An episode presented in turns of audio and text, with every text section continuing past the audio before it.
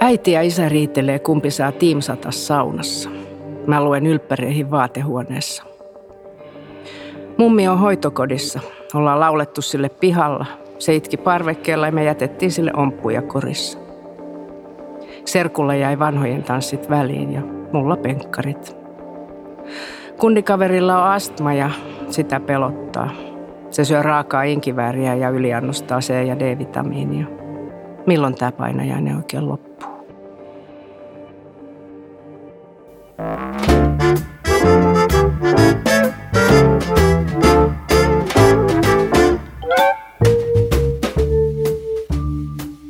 Tämä on Kustannus Oy Duodeckimin julkaisema Mieletöntä Anja Snellman podcast ja minä olen kirjailija ja terapeutti Anja Snellman, joka uskoo, että me selvitään tästä koronasta toisiamme toivon kautta tukien kuunnellen ja ajatellen.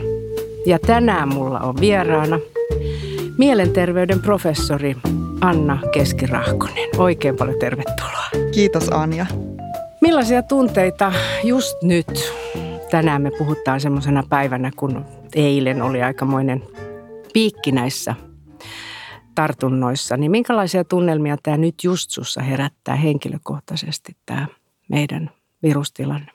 Mä valmistaudun semmoiseen muutaman viikon ponnistukseen, jossa tehdään ihan kaikki mahdollinen, että kohta olisi semmoinen tilanne, joka on jo tosi monessa muussa maassa maailmassa. Eli tosi paljon parempi ja optimistisempi tilanne.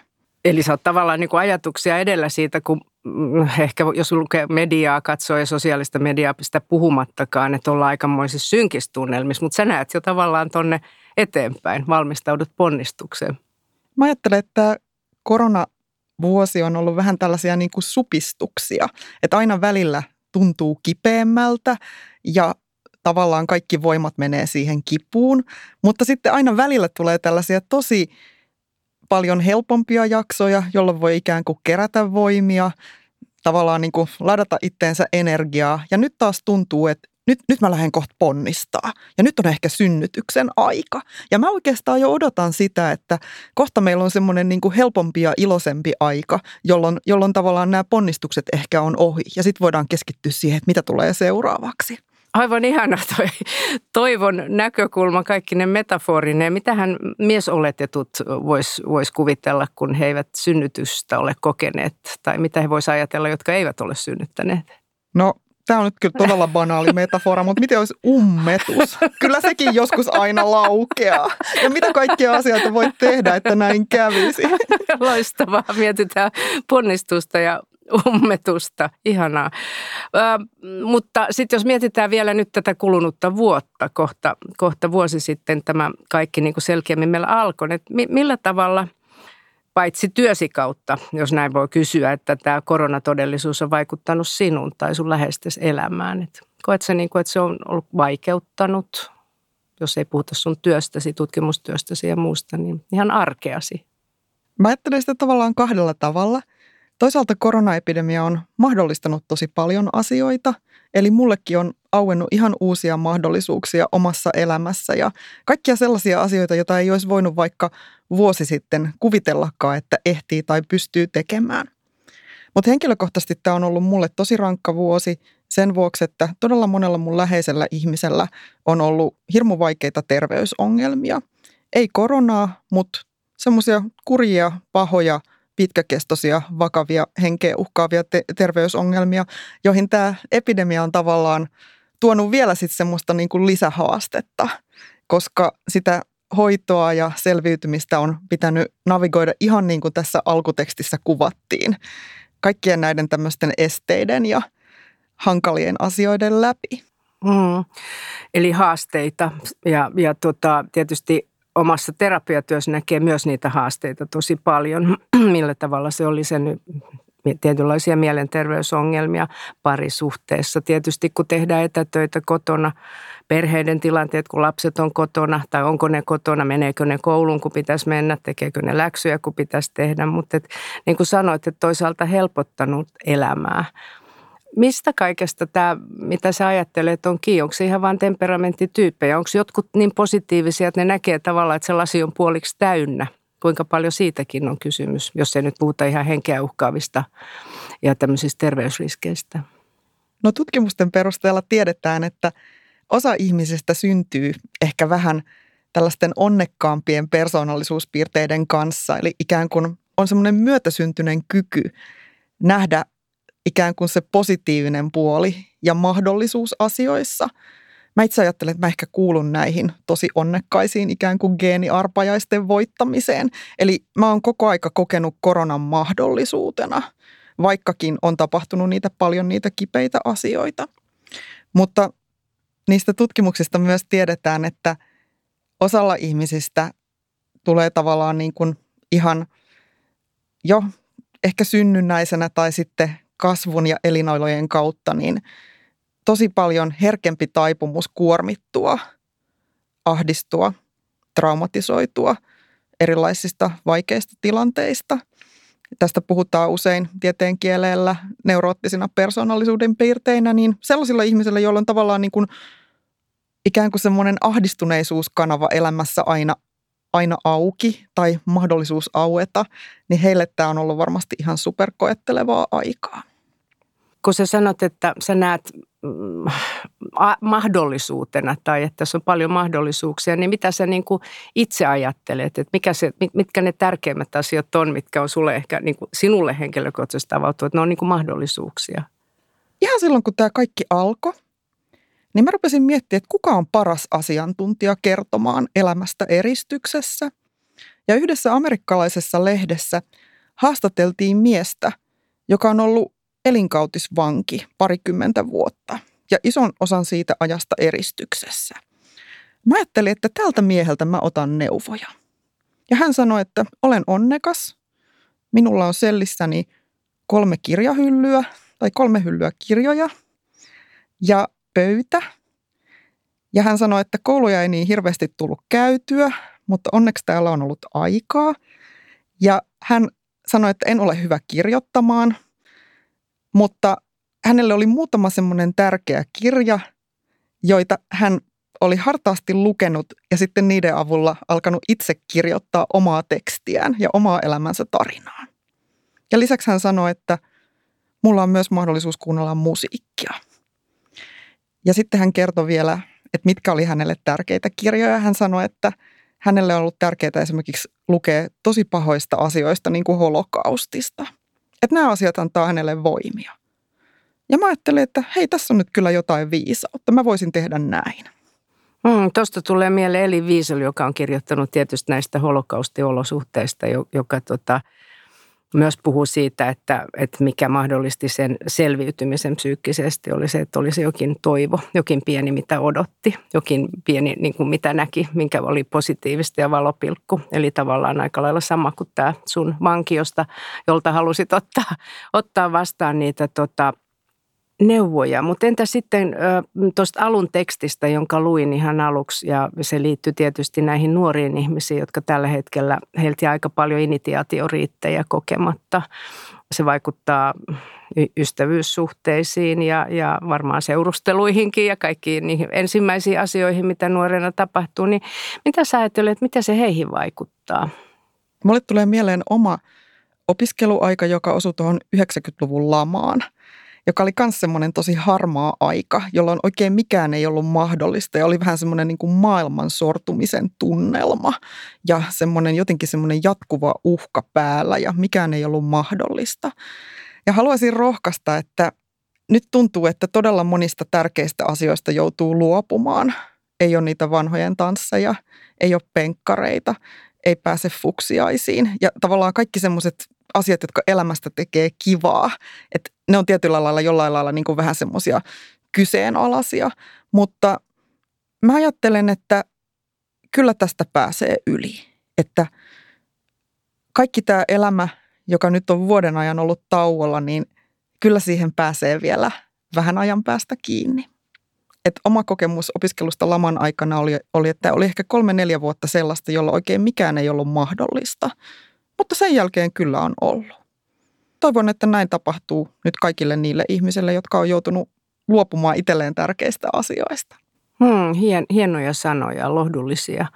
Ja, ja toki kun puhuttiin tuosta, että tietynlaisille temperamenttityypeille tämmöinen aika voi olla, olla niin kuin taivas, niin kuin monet sanoo, että introvertit ystävät ja asiakkaatkin, että on ollut suoran, suoranainen introvertin taivas. Tai sitten koululaisia, jotka kertoo, että etäkoulussa on ollut se etu, että kukaan ei ole kiusannut pitkään aikaan, niin kuin siellä läsnä koulussa tai koulun pihalla on tapahtunut. Mutta tota, jos miettii tavallaan, mitä me tiedetään siitä nyt esimerkiksi viimeisen vuoden aikana, että, että jos me puhutaan vielä vähän niin kuin nuorista, nuorista aikuisista, niin näistä asioista luopuminen ja vähän niin kuin harrastusten loppumisesta ja perhetilanteiden kiristymisestä ja huolesta isovanhemmista tai muusta, niin onko tämä niin kuin lisännyt esimerkiksi päihteiden käyttöä tai pelaamista tai mitä me niin kuin tiedetään nyt? No semmoinen kova tieto on, että erilaisten lähetteiden määrä lasten ja nuorten mielenterveyspalveluihin on jyrkästi noussut. Eli tämä on semmoinen tietynlainen semmoinen niin kuin, että systeemin viisarit on punaisella. Eli hyvin moni ihminen kokee eri tavoin kuormitusta ja on lähtenyt siihen etsimään apua. Ja ne yleiset syyt, miksi ihmiset kokee kuormitusta, on ahdistus, mielialan ongelmat, unettomuusongelmat, vaikeudet keskittyä. Joillekin ihmisillä tämä kääntyy sitten päihteisiin tai jopa väkivaltaan. Hmm tietysti sitten, no ehkä ihan nuorilla, mutta muuten siis monille tämä yksinäisyys tietysti on ollut se, että syystä jos toisestakin, jos on ollut eristyksissä, jos on sairauksia, perussairauksia, niin joillekinhan se on valittua ja joillekin taas ei. Että, että sitten jos mennään taas ikäihmisten puolelle, mietitään semmoista, että, että kukaan ei ole voinut sinua oikeastaan fyysisesti tulla pitkä aikaa tapahtumaan, niin, tapaamaan, niin mitä kaikkea meille voi niin kuin alkaa tapahtua sitten, jos me ollaan niin aivan todella yksinäisiä ilman tätä fyysistä kontaktiakin. Näkyykö se jo? Mä ajattelen, että se alkoi näkyä ihan heti alussa ja kaikissa kansainvälisissä tutkimuksissa mielenterveydestä eristyksiin jääminen, yksin asuminen, y- koettu yksinäisyys, nämä on ollut tavallaan niitä aika voimakkaita tavallaan niin kuin oireilun selittäjiä.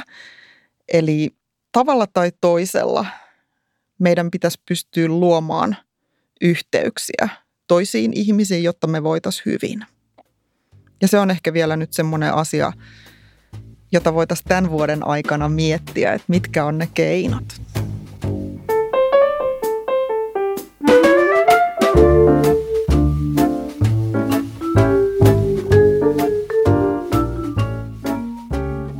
Jos miettii sitten taas meidän mielenterveyspalveluja ja oli ne nyt sitten niin kuin miltä taholta hyvänsä, yleisiä yksityisiä, niin tota, miten me voitaisiin oikein ottaa koppia? No sä sanoit, että niitä pitää tänä vuonna miettiä, mutta tota, onhan se monille ollut asiakkaillekin eri tavoin sopivaa siirtyminen sitten kokonaan etäterapiaan tai videovastaanottoihin, joille jotkut kokee sen vaikeampana kuin toiset.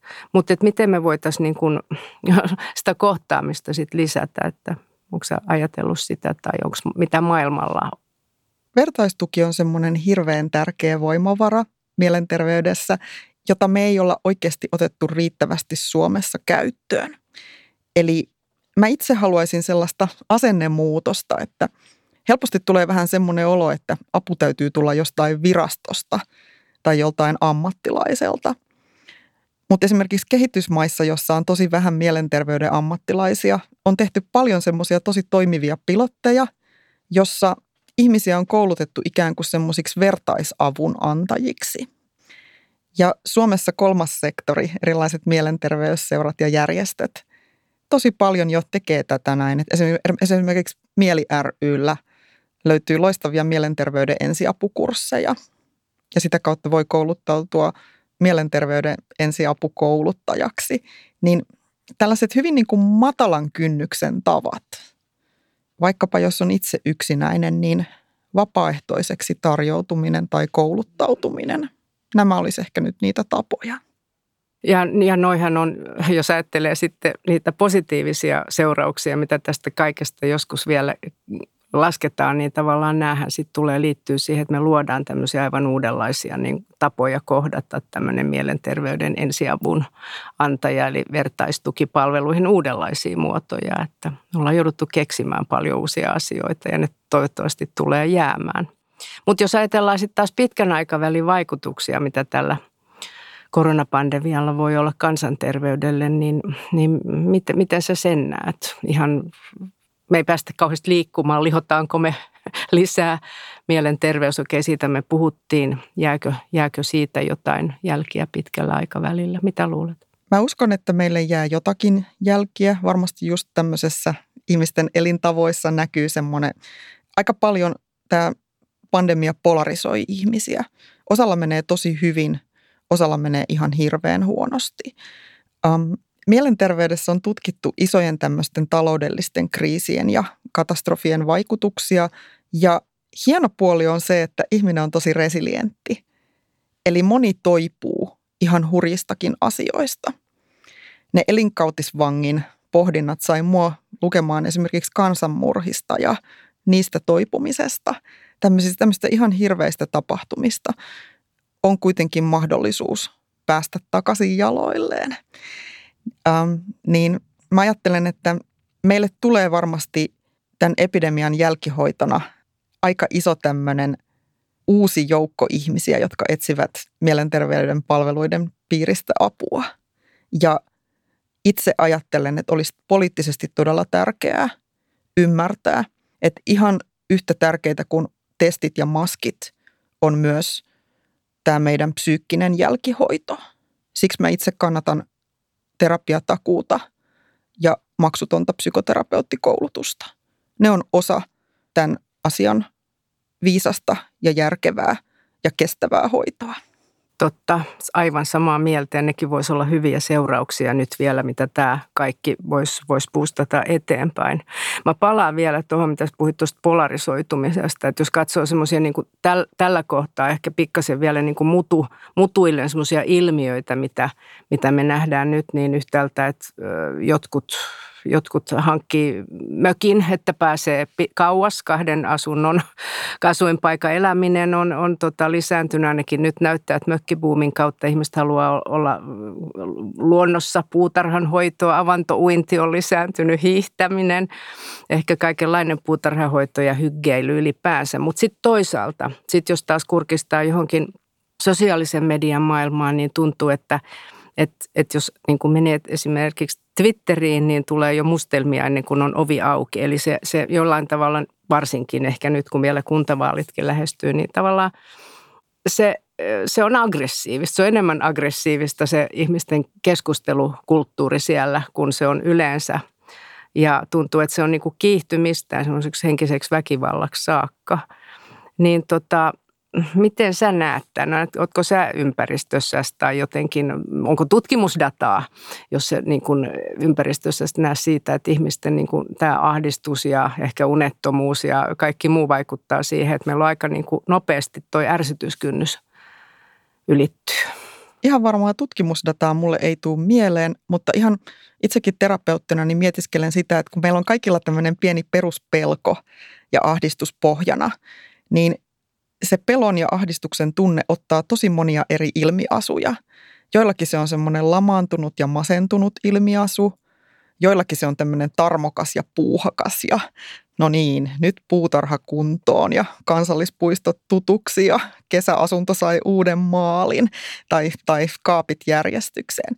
Mutta sitten osalla ihmisestä se, se pelko ja ahdistus, tulee, ahdistus tuleekin aggressiona.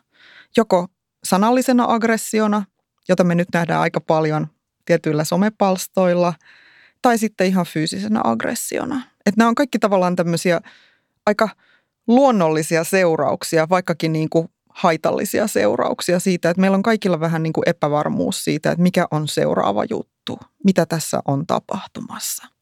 Että onko siinä jotain evolutiivista? Tuleeko tässä jotain sellaista vähän niin kuin elojäämis kamppailun tunnetta, että kuka on vahvin, kuka huutaa kovimmin että älä sä tuu mun tielle ja jotain tämmöistä. Mä itse ajattelen sillä lailla, että ahdistus, masennus, stressi ja aggressio, niin ne on kaikki tavallaan semmoisia aivan luon, luonnollisia elimistön reaktioita uhkaaviin tilanteisiin. Um, ja se on tavallaan se eläinpuoli meitä ihmistä.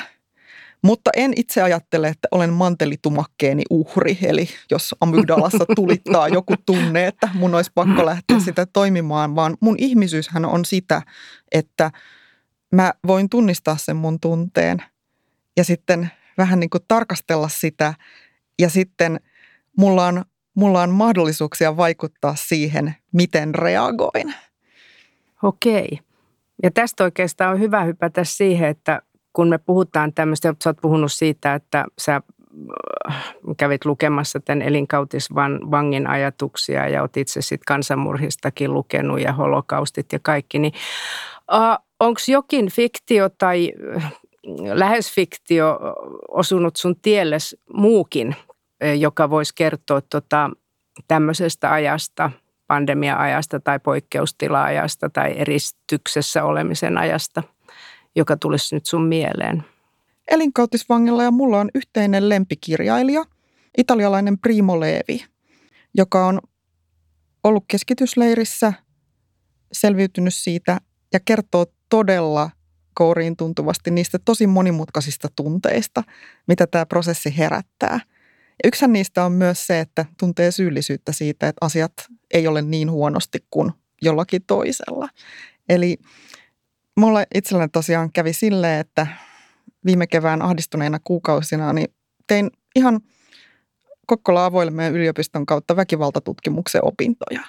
Ja siellä kun luki tavallaan näistä niin kuin vaikeista ja pahoista asioista monipuolisesti tutkimusta, fiktiota, ähm, kokemuksia, niin se oli jotenkin mulle semmoinen, vaikka ajattelet hirveän synkeitä asioita, mutta sehän oli lohdun lähde. Koska sitten huomasi, että eihän nämä asiat nyt niin huonosti ole. Toi on kiinnostava toi sun päin meneminen, eli toi lohdun lähtee hakeminen, ehkä jonkinlainen niin kuin katarsis sieltä päin. Että tavallaan kun sä katsot, miten, miten vaikeaa voi olla, että, mikä, että tämä ei vielä ole mitään. Että vielä on vaikeampiakin tilanteita on niin elinkautisvangilla kuin Primo Levillä tai kaikilla näillä muillakin, jotka holokaustista selvisi tai väkivallan uhreja olleet. Nyt hypätään vähän toisenlaisiin tunnelmiin. En tiedä, onko sun kouluaikana ollut kun olet sen verran nuori vielä, niin tota, ystäväkirjojen täyttämistä ollenkaan. Muistatko ystäväkirjoja? On ja löytyy kuule vielä varmaan jemmattuna jostain niistä vinte, vintin lokeroista, joita ei ole siivottu. Okei, okay. hienoa. No sit sä tiedät, mitä kohta tulee. Eli muutama henkilökohtainen kysymys. Oletko valmis, Anna? Kyllä. Hienoa.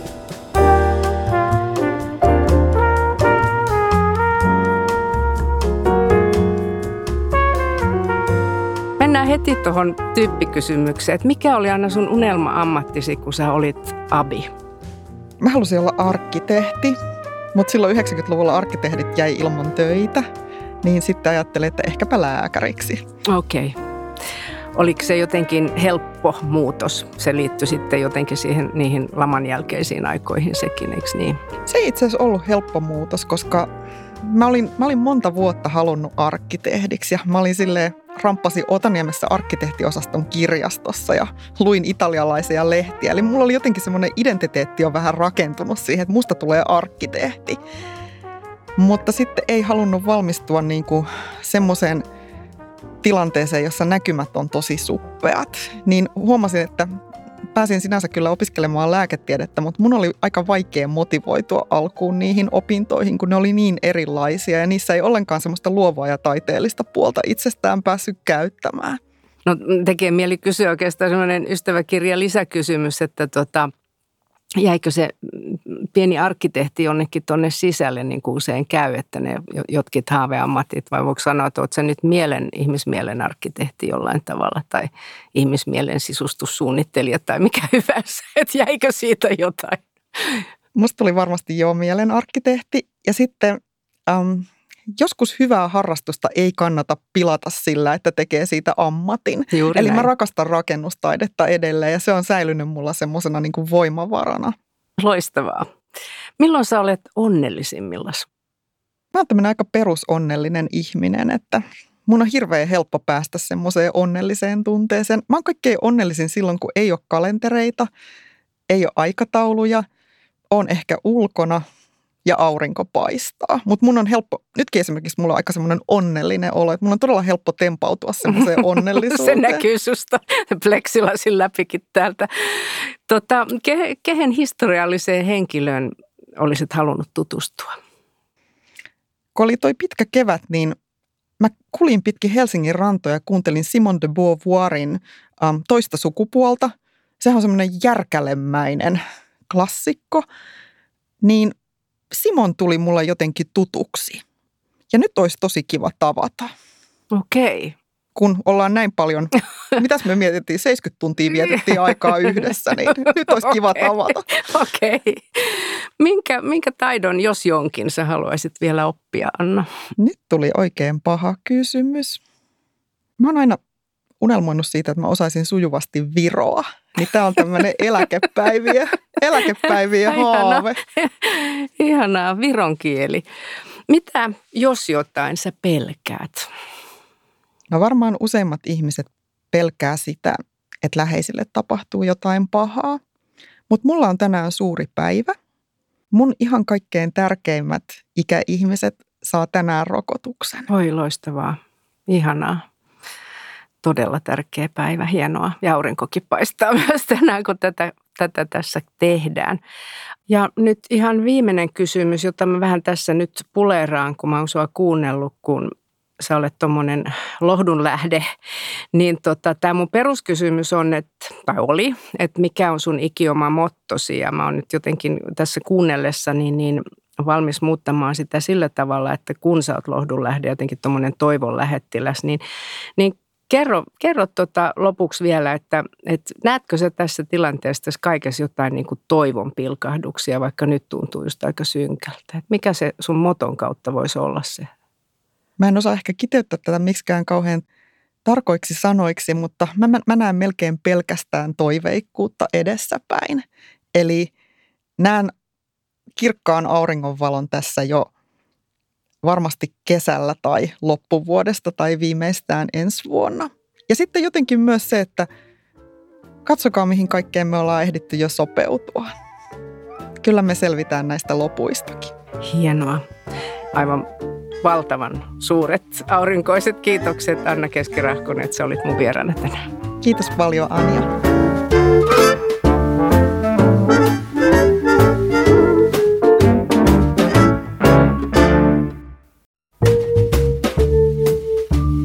Tässä Mieletöntä Anja Snellman podcastin jaksossa me ollaan juteltu koronan vaikutuksista terveyteen ja erityisesti mielenterveyteen ja puhuttu myös toivosta.